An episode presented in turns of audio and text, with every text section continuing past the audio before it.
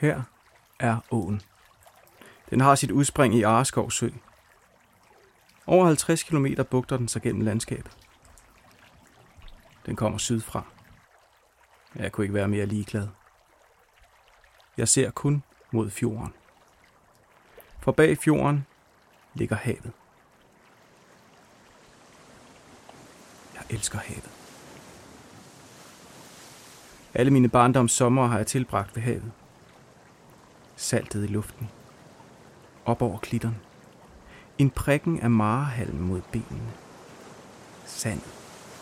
Men først er det løst og glidende. Senere hårdt og køligt under fodsolerne. Og så brændingen. Det kolde hav, der slår imod ben og arme, hamrer mod kroppen. Vanddråberne i luften og bølgerne brydes. Duftene. Den ramme lugt af tang og havdyr.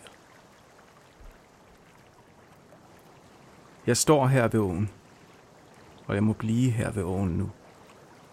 Jeg kan ikke længere tage til havet. For så går det galt. Så begynder det igen. Så begynder det salte vand i mine årer at bruse. Uhemmet. Voldsomt. Som en indre stormflod. Hvorfor vil det ikke slippe mig igen? Hvad er det for en skæbne at skulle leve på den her måde? Jeg har gjort alt for at glemme. Men jeg kan ikke. Det hele var et tilfælde. Det var et tilfælde. For ellers giver det ikke mening. At jeg, som elsker havet så meget, skulle blive bundet til en forbandet å. Jeg kan ikke engang tage op til fjorden mere, og slet ikke ud til havnen. Jo, det kan jeg måske godt, men hvis jeg gør det, så må jeg betale prisen.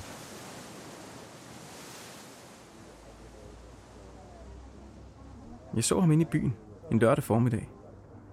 Det er ved at være en del år siden nu. Jeg var nygift. Min kone ventede vores første barn. Det var en lykkelig tid. Og så, med det samme jeg så ham, vidste jeg, at det ville ske. Det var en tåbelig og ukendt følelse. Der stod jeg midt i centrum med min kone og spiren til et lille nyt liv. Min kone var på vej ud til mine svigerforældre ude i Højme, og jeg var på vej på arbejde. Ja, også dengang havde jeg mit eget firma sammen med min bedste ven. Også dengang arbejdede jeg alt for meget. Det blev min undskyldning den dag, for snart 15 år siden. Jeg skal lige hen på kontoret, sagde jeg til min kone. Jeg gik ikke hen på kontoret. Jeg fulgte efter ham. Gennem byens gader. Han gik på må og få. Så pludselig hoppede han på en bus mod Munkebo. Jeg hoppede med. Det føltes helt absurd. Jeg havde ingen vilje længere.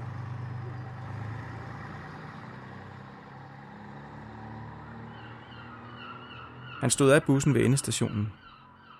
Jeg så, at han gik mod havnen. Der lå hans skib. Det var enormt. Blåt og rødt. Monumentalt. Elita hed hun. Flaget kendte jeg ikke. Han forsvandt op ad en landgangsbro. Han så sig bitte lille ud mod det store skibsskrog.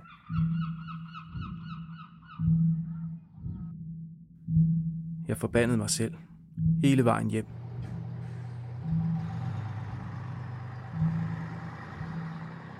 Men hvad skulle jeg gøre?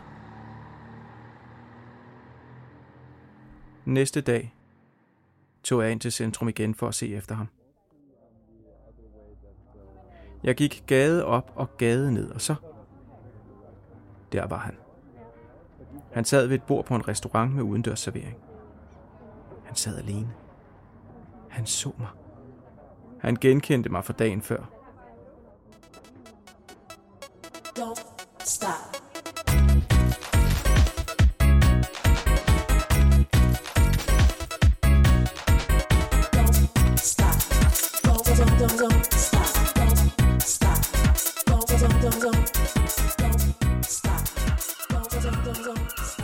Fulgte med ham tilbage til skibet.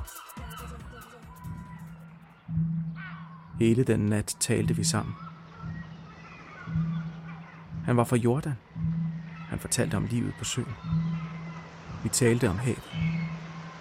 Vi talte om vand. Regn. Duk. Søvand. Havvand.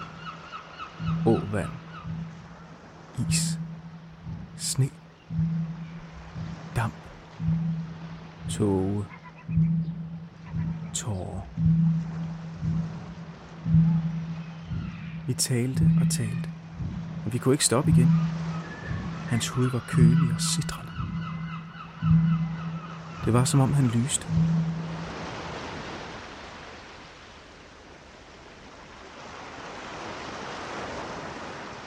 Hans skib lå i havn i fire dage.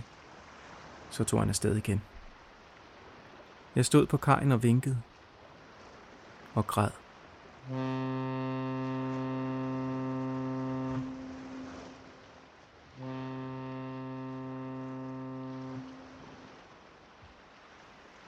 Han skrev til mig. Han skrev, at han ville komme tilbage. Han skrev, at han elskede mig. Han bad mig vente.